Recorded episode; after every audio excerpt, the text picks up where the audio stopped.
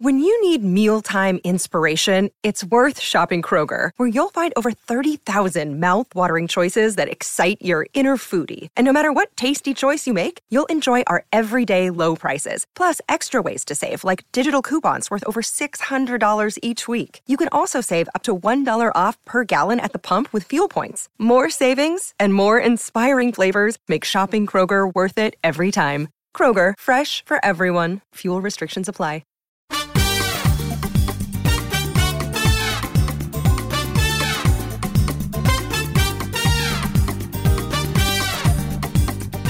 This is the Get Booked podcast, a weekly show for personalized reading recommendations. This is episode 206, and we are recording on November 5th. I'm Jenn Northington, and I'm here with Amanda Nelson, and we are coming to you from Book Riot. Hello. Hello. So I just want to lodge a complaint right now that I ran out of candy on Halloween night, and it was like the trick or treating was mostly done, but I'm just sad I didn't get any leftover peanut butter cups. Oh, I have two giant. I probably have like 10 pounds of candy oh left. I'm an overbuyer in every situation, and this was no exception. I should have, but we had a bag of like, I don't know, it was like 120 pieces of candy, and I'm pretty sure we only ate 10 ahead of time. So, Mm. like, that feels like a lot of candy, but it's not. It's just not. Yeah. My plan is to go onto my like local buy nothing Facebook group and, and be like, who wants all of this? But Yeah. I looked at it this morning and literally everyone else in the neighborhood was also like, who wants candy? Well, Amanda, I think you have my address. So. I do. I will mail you all of my Butterfingers. All right. Now that I have lodged that complaint, uh, thank you all for tuning in. If you've never tuned in before, here's how the show works. You or other listeners like you send us a question about what you should read next, what might fill the hole in your little bookish heart from a favorite book, uh, what your book club should read next, what you should get for a friend or a relative, etc., etc., etc. We will do our best to find you your next good read. You can submit those questions either via email to getbooked at bookriot.com or through the show notes. There is a form at the bottom of them on the site. And if you have a time sensitive question and you're looking for a response by a specific date, please put time sensitive in the subject line and also in, uh, well, subject line of the email or in the first line of the form so that we will do our best.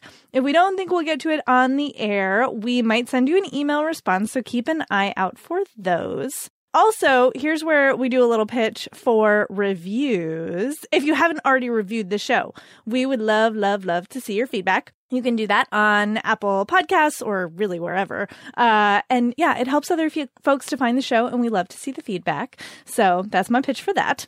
All right, we have some feedback from Jessica who says, for the listener who wanted a puzzle slash action audiobook, it's not by a person of color, but I'm going to recommend an absolutely remarkable thing by Hank Green.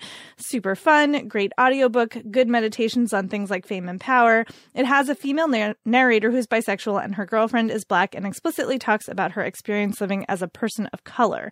So fast paced in dealing with important topics like power and privilege. All right. So, Amanda, you want to tell us about our first question? I do, always.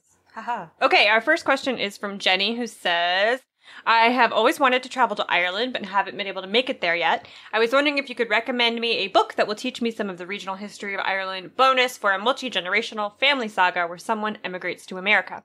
Some books I've loved with a similar feel to what I'm looking for are The Rebels of Ireland by Edward Rutherfurd, Pillars of the Earth by Ken Follett, Mexico or Texas by James Michener, and Angela's Ashes by Frank McCourt. I enjoy fantasy, police procedural, steampunk YA, cozy mysteries, and historical fiction, but I'll read anything you recommend. Extra bonus points for an audiobook option. All right. So, before we give our Rex, it's time for our first sponsor. Today's episode is brought to you by Greenleaf Book Group. No summer vacation should be without a great read, and I don't know about you, but I am partial to mysteries and thrillers for my hot month reads. It's hot girl reading summer, always over here. And from the award winning librettist of Legally Blonde, the musical, and the screenwriter of Freaky Friday, Heather Hach, comes the page turning psychological thriller, The Trouble with Drowning. So, when author Eden Hart floats into Tucson's Antigone books in all her dazzling perfection to give a reading, Kat, a struggling writer, can't help but compare herself. Thankfully, Kat's life starts to take on its own Eden like glow when her literary future takes shape and she falls madly in love with Jacob. As demons from her past begin to surface, Kat's mental health craters, and this halcyon dream slips through her fingers.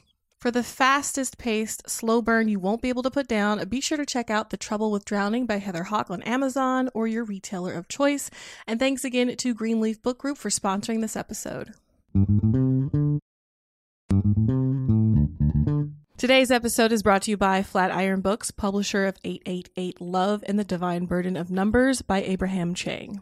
So, this is an interesting love story. It's great for fans of Tomorrow and Tomorrow and Tomorrow and High Fidelity. It's set in the mid 90s at NYU. And it follows young Wang, who has gotten the advice of love through Chinese numerology from his uncle. So, he believes that he will have seven great loves in his life. And then he meets Irena in 95. And she's like the best. She's brilliant, charismatic, quick witted, funny. They fall in love. But the thing is, she's number six. So if he is to have seven great loves, does that mean his time with Arena is going to come to an end? So this is a love letter to Western pop culture, Eastern traditions, and being a first generation New Yorker. Make sure to check it out. And thanks again to Flatiron Books, publisher of 888 Love and the Divine Burden of Numbers by Abraham Chang for sponsoring this episode. Okay, so Ireland slash emigration slash whatnot. What do you got? Um, okay, I picked Milkman by Anna Burns, which is not a multi-general fa- family saga, but I love this book for wanting to get a feel for Irish history because, well, it doesn't actually tell you that it takes place in Ireland, but it does. Like, it becomes very obvious from from the jump. Um, and it is about an unnamed narrator who lives in Northern Ireland, and I think it's takes place in like the 70s during the Troubles. Um, and she is uh, a young adult. I think she's like 19, 20. Um, and she's just trying to survive. Like she lives with her mother and her and several of her sisters, um, trying to like keep her head down and be unnoticed because in this situation, showing any form of like eccentricity or um, difference from your neighbors can get you like well killed like very literally murdered in the streets. And so she's trying to just like survive right and like enjoy her life. Um, and then she catches the eye of the titular milkman who is a head of like a, a local political group that's like you know wanted by the authorities and is very dangerous. Um, and he starts stalking her and she's just trying to avoid him. And that's like most of the book. Um, and it sounds like you know it sounds a little bit i think maybe irrelevant to your question but there's so much in here about irish culture especially during that time period and the ways that it shaped everything, like every single part of their lives. What churches you attended, which streets you were allowed to walk down, even what you named your children, because some names were like too English. Um, the TV shows that you watch. There are characters who do leave and who move to move to the U.S. or move to some some of the characters move to South America, um, and various and sundry other areas of the world um, to escape the political situation and try to find more peace uh, in their lives. But uh, it doesn't have that, you know, I know what you're going for with like the James Michener and these, you know, sagas that take place over hundreds of years. And this really just takes place over a few months. But it's such a great snapshot. And it's so good on audio because it's a little bit experimental. It's like um, kind of a Virginia Woolf stream of consciousness sort of book. And so if you listen to it on audio, you get, you really just fall into this like rhythm of her thoughts and her internal monologue. And it's like very oddly soothing, even though it's a book about like a girl in a very dangerous situation um, and has like some violence and stuff like that. But it is, it's just amazing. It was probably my favorite book that I've read this year total. So that's Milkman by Anna Burns. I also do not have a multi generational saga for you. I'm sorry. But I think you will enjoy my pick if you haven't already read it. It's Brooklyn by Colm Tóibín. And this is about a young woman who leaves Ireland in the 1950s uh, after World War II because she just cannot find a job in her small town village. Like she's a skilled bookkeeper, but there's like no, there's no work for her. And so an Irish priest from Brooklyn offers to sponsor her in America and like says like, Hey, there's this neighborhood in Brooklyn. It's just like Ireland. Don't worry. she like, she goes, uh, and she leaves behind, you know, her family who she's very attached to, her mother and sister. Um, but you know, this is her best option. And it's really lovely because it's all about Eilis like she is still so attached and rooted in her, you know, Irish culture and her life and finds, you know, a lot of echoes of that in Brooklyn. Surprise, surprise. Uh, especially at that time period. Um, but she also is starting to understand like who she might be if she wasn't just like Eilis from small town Ireland, right? And so the book is about this tension between trying to do the things that are expected of her and best for her family and what's her duty to her family and to her country. And then what does she want? And the ending is like, it's intense. Uh, I like, I still have unresolved feelings about the ending of this. I mean, you know, it's, it is, it's like a quiet little book, but there's big feelings hiding inside there.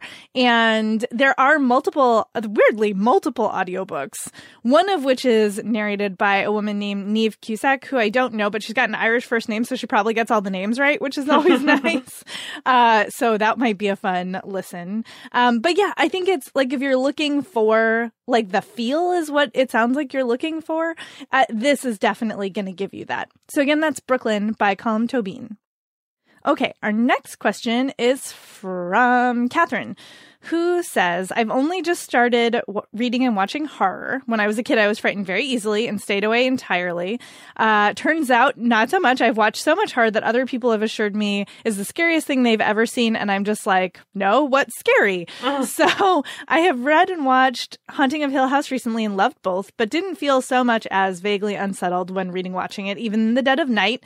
Same goes for it and the other Stephen King books I've read, The Quiet Place and a bunch of other horror movies. I really like Pan's Labyrinth and all of Del Toro's films, though again, wasn't scared. Uh, do you guys know of any books that will just scare the living hell out of me? Only interested in horror books with some sort of supernatural element. Also, please don't recommend Bird Box. That's great. Um, Okie dokie. yeah. So I will just keep talking. I have the opposite problem of you. I'm scared by everything. So I went to the contributors to get help with this one. And Jessica Woodbury, who said she is also not scared by anything, said that she was deeply unsettled by The Twisted Ones by T. Kingfisher. And I will just tell you that from reading the description, I am never reading this book. it's about a young woman who gets called back to rural North Carolina to clear out her, you know, her her grandmother has recently died, and so somebody needs to like clean out the house and do something with all the stuff. And so she's like, "All right, I, I guess I'll do it." And it turns out her grandmother was a hoarder, and it's full of like horrible, gross debris and just mounds and mounds of things. And then Mouse, her name is Mouse, uh, stumbles across her stepfather's journal, which is full of like all kinds of weird rants. And she thinks is just, you know, the ravings of somebody who, you know, was mentally ill. But then she starts to encounter some of the things that he is ranting about. And there's like things going bump in the woods and everything sounds horrible. And I, yeah, like I said, I will not read this book. Uh, but Jess said it was deeply unsettling and she's not afraid of anything. So that hopefully will get you closer. Again, that's The Twisted Ones by T. Kingfisher. I know, I know. I love that when we get horror questions because we're both like, I don't know. I, I'm a weenie. Let me ask someone else. Um, so I went back to my horror, both reading and movie watching was quite extensive up until I like went to college because I don't know what it was about like leaving my parents' house that made me feel like I was going to be murdered all the time by ghosts, which makes no sense. Um, so I could not read or watch anything after, that came out after like 2000. But this is the scariest book that I have probably ever read, and that certainly that I read when I was able to ingest a lot of horror without it really affecting me. And it's the Amityville Horror by Jay Anson. It's a classic, obviously, of the genre, and it came out in the '70s, so it's it also is like a little bit campy, which I think is kind of fun. Um, and it, when it was released, it was marketed as a true story, which obviously it is not. So it's about um, this family, the Lutz family in the 70s in 1975, who moves into a house which they like are in love with. It's their dream home, um, and it's a house where a man had murdered his entire family, his parents, his brothers and sisters the year before. And that event left the house extremely haunted and then this family manages to live in it for about 28 days before they are driven out by just the horrors that are descended upon them um, for moving in and it was marketed again it was marketed as a true story and it did like this dude did murder his family in in a house uh, in this area. They have the same names. The Lutz family did actually move in. Of course, nothing that happened after they moved in in the book actually happened. It was invented, but it's still a good like ghost story. And it's very creepy and it will make you very suspicious of every corner of your house and like every very like all the vents and all of that like your crawl space. Never look at your crawl space again. Why would you do that? Don't ever go in the crawl space. I have a crawl space in my both in my attic and under my house. So like I'm surrounded by terror. Mm, it's just no. terror. Deeply no. Yeah, no, absolutely. My sump pump broke earlier la- in the winter of last year when we got all of that rain, and I had to crawl into the crawl space under my house like every day for like a week. It was the worst. It was just the worst. Of course, my crawl space is haunted. It just, of course it is. Anyway, I know it's not. Please don't at me. Um, but this book is hor- it was horrifying to me. I don't know if I reread it now if I could handle it, but just that that idea of like very everyday normal stuff actually being evil possessed instruments of death are is just it just gets me. So that's of course the Amityville Horror by Jay Anson. Lovely. And the movie. So many movies. There are like 45 remakes of that movie. um, okay, next question is from April, who says, I find myself really wanting to read some sort of romance, but I can't find the right thing. I loved Heartless by Marissa Meyer and Simon versus the Homo sapiens Agenda by Becky Albertalli. I enjoyed Eleanor and Park, and I tried When Dimple Met Rishi, Upside of Unrequited, and Fangirl. I also read Selection, which I didn't like. I've read several mediocre adult romances, mostly stuff I got for free, which may be where I've gone wrong. Um, I do have Kiss Quotient and The Wedding Date on my list. I seem to do best when I stick with YA, but would definitely be open to things more in the adult realm. Audiobooks are a Plus, no sexual violence, please. Okay, I'm gonna keep going. I went with uh, Wallbanger by Alice Clayton, um, which is an adult romance. I've never seen it, you know, available for free. Um, it's it is on audiobook, and I picked this one because it's not YA, um, but it does have kind of a slow burn romance, which I think is pretty popular in young adult romance. So this is about a girl named Caroline who moves into a new apartment in San Francisco. She's got a great new job as an interior designer. And she realizes when she moves in that her neighbor, who was like gone traveling for a while, so she's never met him, um, has come back. And every night he's got a new woman in his bed and she only knows that because she can hear them. Like she can hence the title wallbanger get it?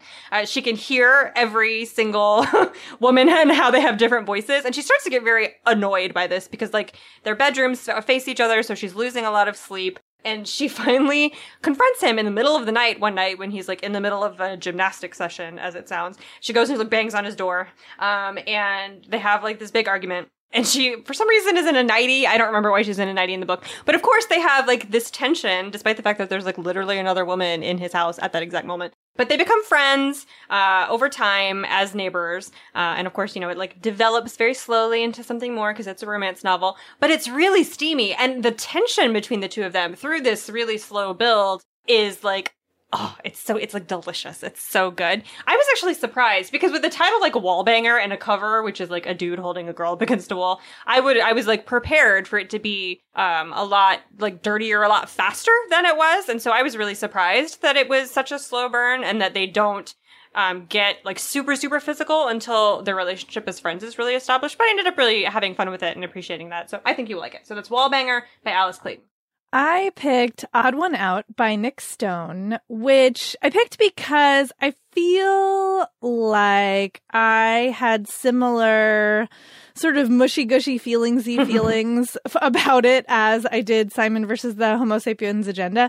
That being said, it's not a direct comp, but it is a YA and there are like there's definitely a lot of romance happening. Um, the thing that makes this one more complicated is that there are three people involved. Uh, there's a guy, Coop, Cooper, um, who is, you know, been in love with his best friend, who is a lesbian for a long time. Like they've grown up together. She's like his favorite person in the world. She's his best friend. Also, they're teenagers and he has feelings for her, but like he knows it's not going to happen because she's a lesbian.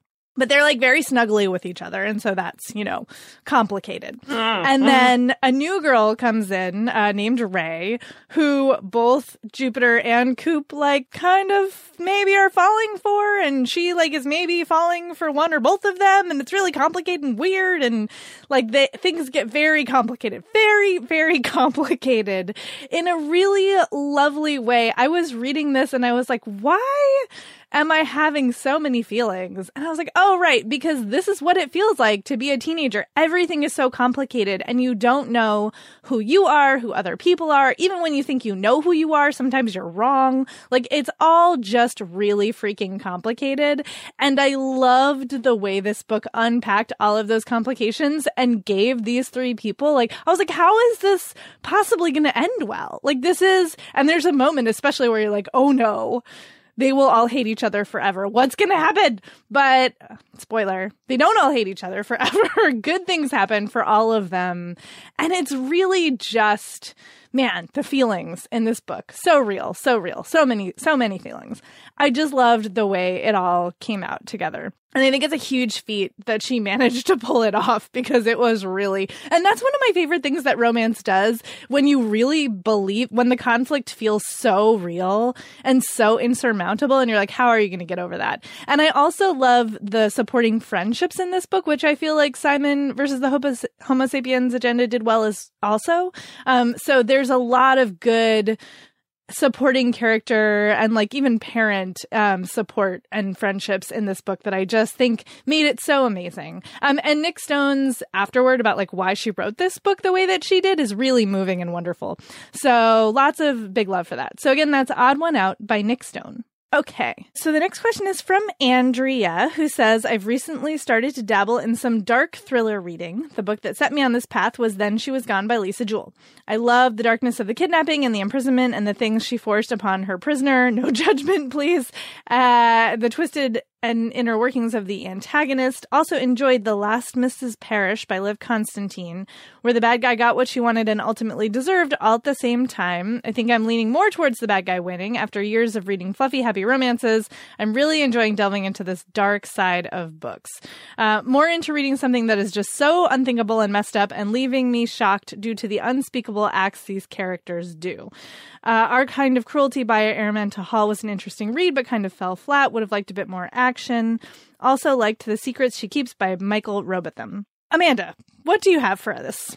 Okay, I went with An Elderly Lady is Up to No Good by Helene Tursten and translated by Marlaine Delargy. It has the best cover of any Mhm. book ever. It's like cross stitched skulls.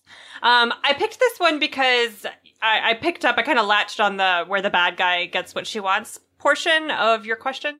Um, and this is about an elderly woman, obviously, hence the title, named Maud, who is 88. She is Swedish. She lives in the same apartment that she's lived in since she was a kid, um, by herself, and she's like perfectly happy with that. But she is also a serial killer, and her her killings are, I don't like they're obviously not justified. Murder's not justifiable, but when you're reading it, you're very much like, well, I mean, I get it.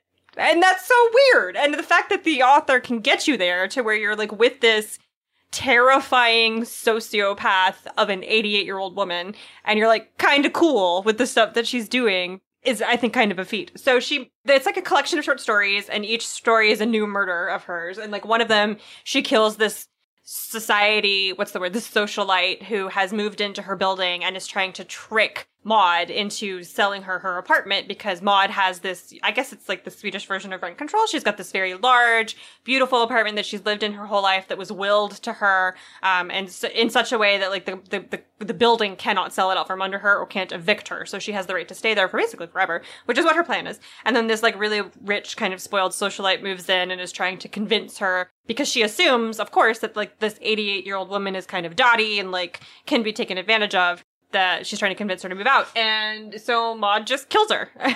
and then there's like a, a situation where Maud realizes that another one of her neighbors is being abused by her husband. So she takes care of that. It's like the series of murders that she commits over a lifetime. Basically, whenever anyone is trying to inconvenience her, because or when she feels like she can't trust the authorities to to make the appropriate decision, so like she solves the problem herself. Um, it's not tortury or anything. I think that like a little bit of what you're looking for is are like unspeakable acts. Um and there isn't much of that because she is like a very you know she's like a frail older lady but she has no regrets. Like she has no she's so methodical. She's just a sociopath and one that no one will ever suspect because she's an elderly woman. And like you can just fly under the radar. And it's just such an interesting examination of that idea. So it's an elderly lady is up to no good by helene tursten That book was so much fun. It is. It's like the Golden Girls meets Dexter, basically. Yes, yes. Uh, okay, so I was thinking about the part of your question where you said like unthinkable, messed up, leaving you shocked, unspeakable acts, and the book I'm recommending for you is Tampa by Alyssa Mhm. Nutting. Uh, with trigger warnings for child abuse, it's not possible to talk about this book without talking about that. So if you don't want to hear about that, skip ahead. So Tampa, geez, how to talk about this book? So it is about an eighth grade English teacher who is a sociopath and a serial child abuser. She is obsessed with 14 year old boys. The only reason she's a teacher is so that she can get to them. And you are in her head for the entirety of this book. She is married and like, you know, that does not matter. Um, like her husband is basically just her beard. And it is really gross to be in her head for the length of this book because you're seeing her grooming her victims and, you know, convincing them that this is what they want. And, oh, it's just really, and like does not care at all about anybody else. I mean, a true sociopath who is just a hundred percent out for herself to get what she wants. And what she wants is abusive and gross. And it is just the it's a it's a ter- I, like i'm still kind of like how did i finish this book like i Mhm. read the Yeah, whole same. thing but like why why did i keep reading it's really it's not because you i didn't identify or at least i certainly did not identify with celeste the main character and you're just like but there's i i think you know what you're talking about is there is this weird compulsion to not look away sometimes and that is what this book is doing and also just sort of trying to lay bare like what is going on in the mind of a sociopath like this uh so if so yeah so it's real real hard to read and really intense and really really unspeakably gross so go with god uh, again that's tampa by alyssa nutting I co-sign everything you said. I also finished Tampa, and I cannot explain why. Like, it's such a weird. Nobody enjoys that book. Like, nobody likes reading Tampa. yeah but everybody's read it, and it's so strange and Yeah. and inexplicable. I think I have a little kind of a theory about it, Mm. and my theory is that unlike Lolita, which was 100% trying to romanticize that Yeah. that relationship, Tampa is not doing that. It's not romanticizing the relationship at all. And I think that there's a little bit of voyeurism, not in wanting to like watch somebody do something so unspeakable, but in wanting to understand how someone could possibly right do something so unspeakable because I think child abuse is a, is a thing that's we're, we're talking about a lot more openly, but it's still there's still no explanation for why somebody would do that. There there is none. So I don't know. I think that's ultimately what kept me going. Is like I have to know why you would. Yeah, and I think I mean I think it's a very good point that unlike Lolita, this is not at all a romanticization of that relationship. And I think also, you know, so rarely do we see female sociopaths Mhm. being examined. And like when you think about um Killing Eve, right? Like you and I, I think this is worse, quite frankly. Yeah, I mean, totally. uh, Killing Eve is hard enough to watch. Tampa uh, for me is much worse. But it is that same like what does it look like when a woman is a sociopath and is willing to do whatever she wants to get whatever she wants. Like this is what that looks like. Uh, so yeah, so it's it's a weird. Anyway, let's stop talking about that. Okay. Instead, we will take a break to talk about our next sponsor. Today's episode is brought to you by Bloom Books. Diana Dixon has a busy summer and no time for tall, gorgeous hockey player Shane's shenanigans. Because you know what? If they shenan once, they'll shenan again. So she thinks she knows exactly who he is when he moves into her apartment building, but turns out Shane's sick of hookups and tired of being on the rebound after his long term girlfriend called it quits. But when his ex comes back into the picture, he needs a plan. And who better to play his new girlfriend than his sassy new neighbor? So, a fake relationship might be perfect for Diana's own ex issues, but Diana is used to living by the rules. Will she learn that when it comes to love, rules are meant to be broken? Make sure to check out The Dixon Rule by Elle Kennedy. Elle Kennedy is a New York Times and USA Today bestselling author with over a million copies of her books sold. So, this is going to be another banger, y'all. Make sure to check it out. And thanks again to Bloom Books for sponsoring this episode. Today's episode is brought to you by Avid Reader Press. So, this next book is a really fun sounding mashup of different genres. There's a little time travel, a little romance, a little spy thriller action going on. So, in the near future, a civil servant is offered the salary of her dreams and is shortly afterward told what project she'll be working on.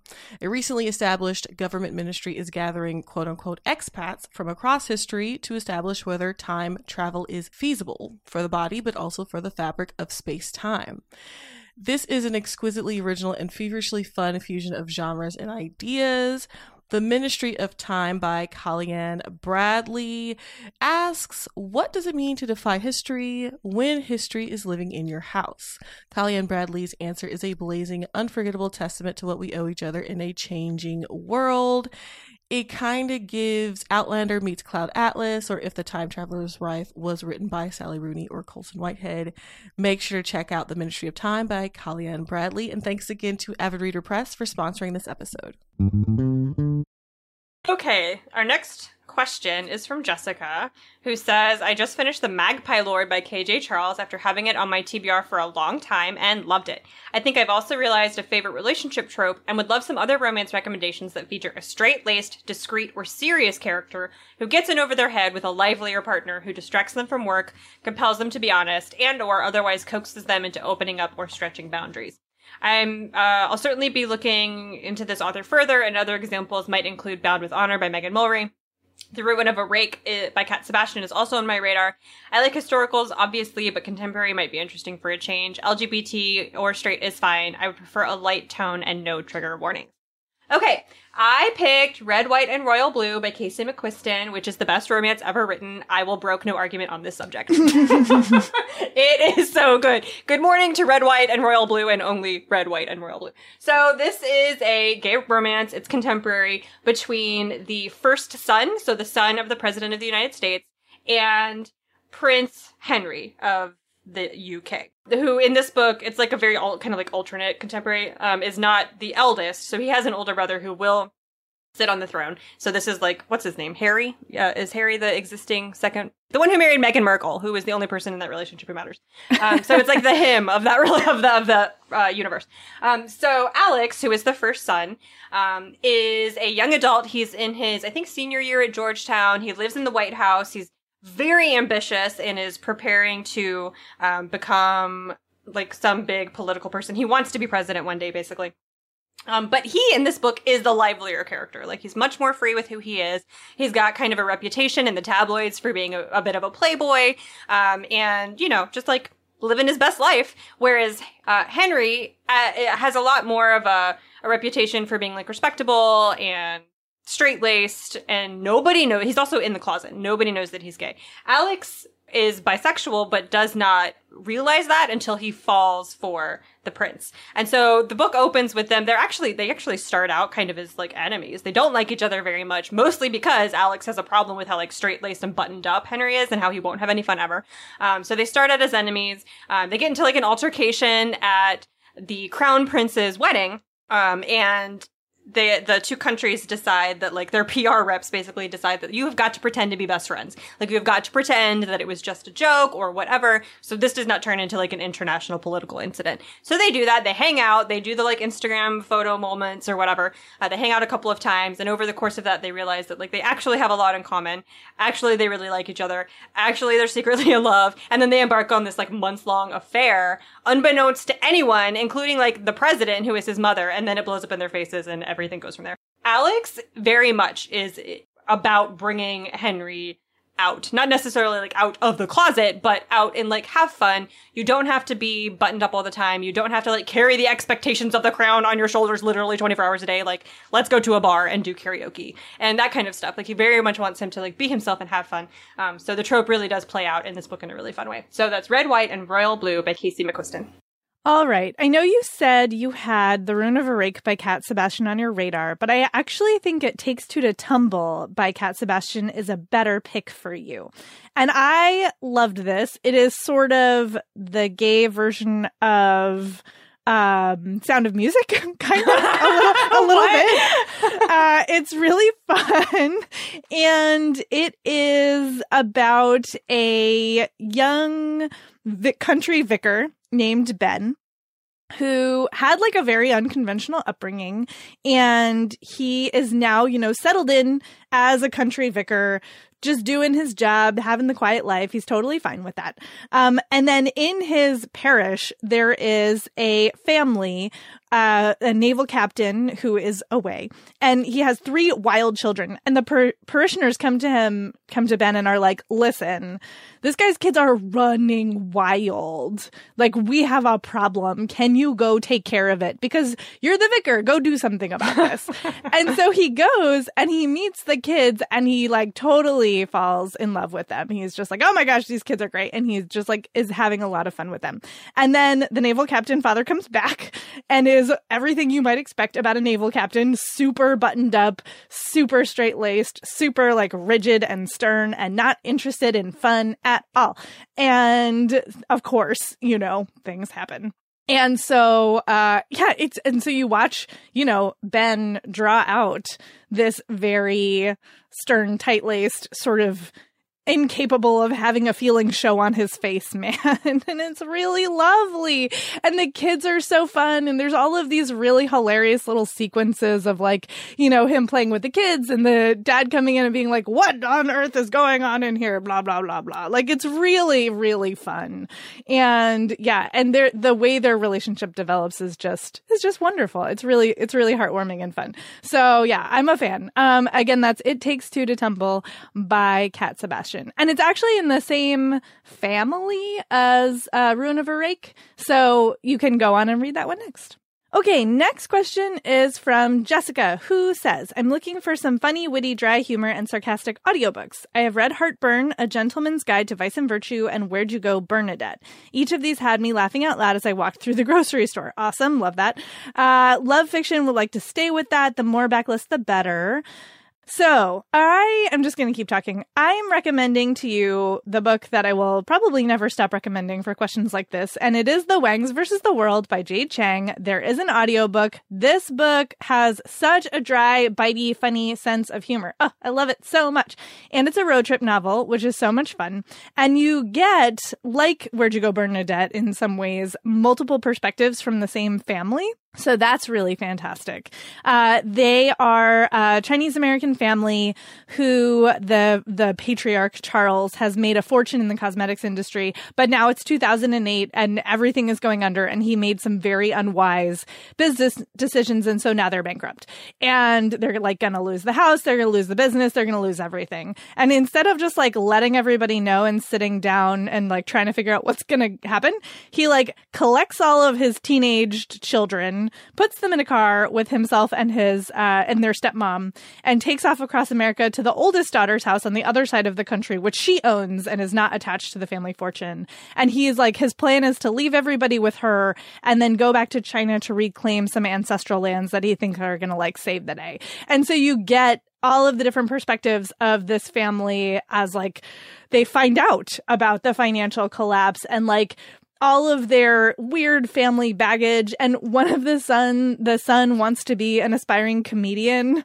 So you get him like doing stand up at like a bar in Louisiana and it like you know how well is this going to go? And oh there's just all of these great funny and also like really sort of heartbreaking in that same where'd you go bernadette way moments uh, between the different family members and I think it will absolutely suit what you're looking for. It's just, I just love this book so much. And there is, there, like I said, there is an audiobook and it came out a while ago. So hopefully you shouldn't have too much of a hard time getting a hold of it. Again, that's The Wangs versus the World by Jade Chang.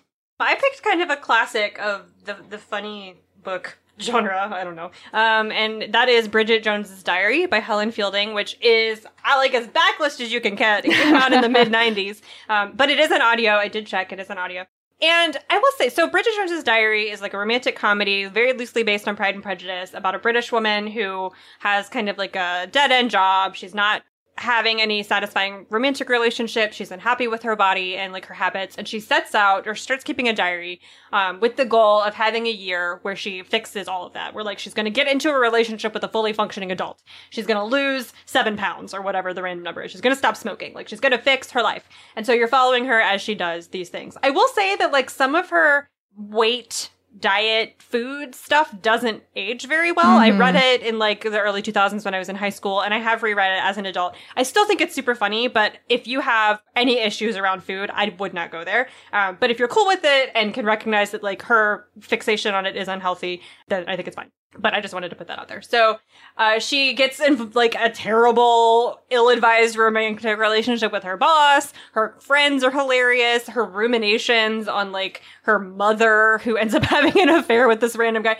Every part of it is funny. Like her, every part of it is goofy and self-aware. And she knows, like Bridget Jones knows on every level that her concerns are a little bit ridiculous. Like she knows that Uh, she doesn't need to fixate on her weight this much. She knows that her relationship with her boss is a bad idea, but she's doing them anyway because women are expected to do these things. Like women are expected to pursue really financially successful men, even if they treat you like trash. Women are expected to like diet themselves down until they disappear, uh, and all of these kinds of things. And so she doesn't, she's just like an adult woman struggling with what will make her happy versus what society tells her will make her, will make her happy. And she's doing it with this really self-deprecating, witty kind of voice. Um, so yeah, I still like it. I think it holds up with that caveat about like the diet, weight, body image stuff is a little weird. So that's Bridget Jones's Diary by Helen Fielding. A classic. Mm-hmm. All right, our last question is from Gina, who says, who just says dark, creepy, surreal, but written in plain, clear prose. I love a Southern Gothic. I loved Night Film, Murakami's After Dark. I also love The Woman in the Window and all of Gillian Flynn. I don't mind a dark tale, but I prefer to avoid graphic depictions of violence towards women, children, or animals. Okay, I'm gonna keep going. I picked Ghost Summer by Tananarive Due. That is a collection of short stories that I picked because they it's got a little bit of that Southern Gothic thing. All of these short stories take place in a small town in Florida called Gracetown, which is like just outside of Georgia. Um, and this town has a series of oh, I don't even want to call them hauntings, but like supernatural goings on that people who live there all know about. But a lot of these stories are about people who come into the town without knowing what's going on or who aren't from there originally and then have to wrestle with it. So like the first story, um, I think it's called The Lake, is about a teacher who's been hired to come um, teach I think high school. Um, so she moves to this town sight unseen. You're never told why she's leaving her other job, but in like kind of Alyssa Nutting fashion, you get the idea that maybe it's because she has inappropriate relationships with the boys at her old school. And so she spends the summer before her new school year starts hanging out by the lake on her property, um, not realizing that like the lake is not safe. Dun dun dun. Um, my favorite story is about a woman who moves there. I think her husband's in the military, and she moves to this town. Um, no one tells her that you have to keep extra, like an extra close eye on new babies when you live in this town. Um, and so she goes from watching her kid, who's like a really fussy, temperamental kid who has a lot of tantrums, to being like very chill and calm. And she realizes it's because some like she calls it a visitor has taken residence in her kid's body, but her kid is so much more easy to handle now that she can't quite decide if she wants to do anything about it. Like it's a really weird possession story that that takes on this idea of new motherhood and like loneliness um, that comes with that, and how we leave new mothers to really fend for themselves. And every story in here is taking on some kind of bigger societal issue through the lens of like ghosts and supernatural beings and beasties and like ugh, weird creepy things that live in the dark um, and it's just ugh, it's just unsettling so that's ghost summer by tanana Due they're making or they've optioned or maybe they're actually it, yeah. yeah yeah yeah uh, for Due i'm so excited to see some of her stuff start to come to screen it's really really exciting Okay, I picked The Man in My Basement by Walter Mosley, which is very surreal, but very straightforward at the same time, which is what makes it so weird. It is definitely dark and creepy and unsettling. And it is about a black man named Charles Blakey who lives, I think it's like Long Islandy kind of area. I can't remember exactly. But anyway, he and he's been living in the family home. It's been part of the family for a long time, but he is out of work and not super financially solvent and is struggling to retain ownership of the home. And one day, a white guy shows up on his doorstep and says, I would like to rent out your basement. And he's like, uh.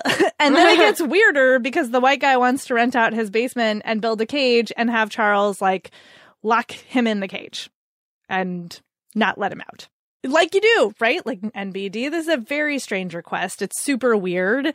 Uh, Charles is like, like there's so many problems with this. Like if anybody else finds out that this is going on, he's going to jail. Absolutely. No matter what. Uh, because, you know, he's a black guy with a potentially a white guy locked in his basement.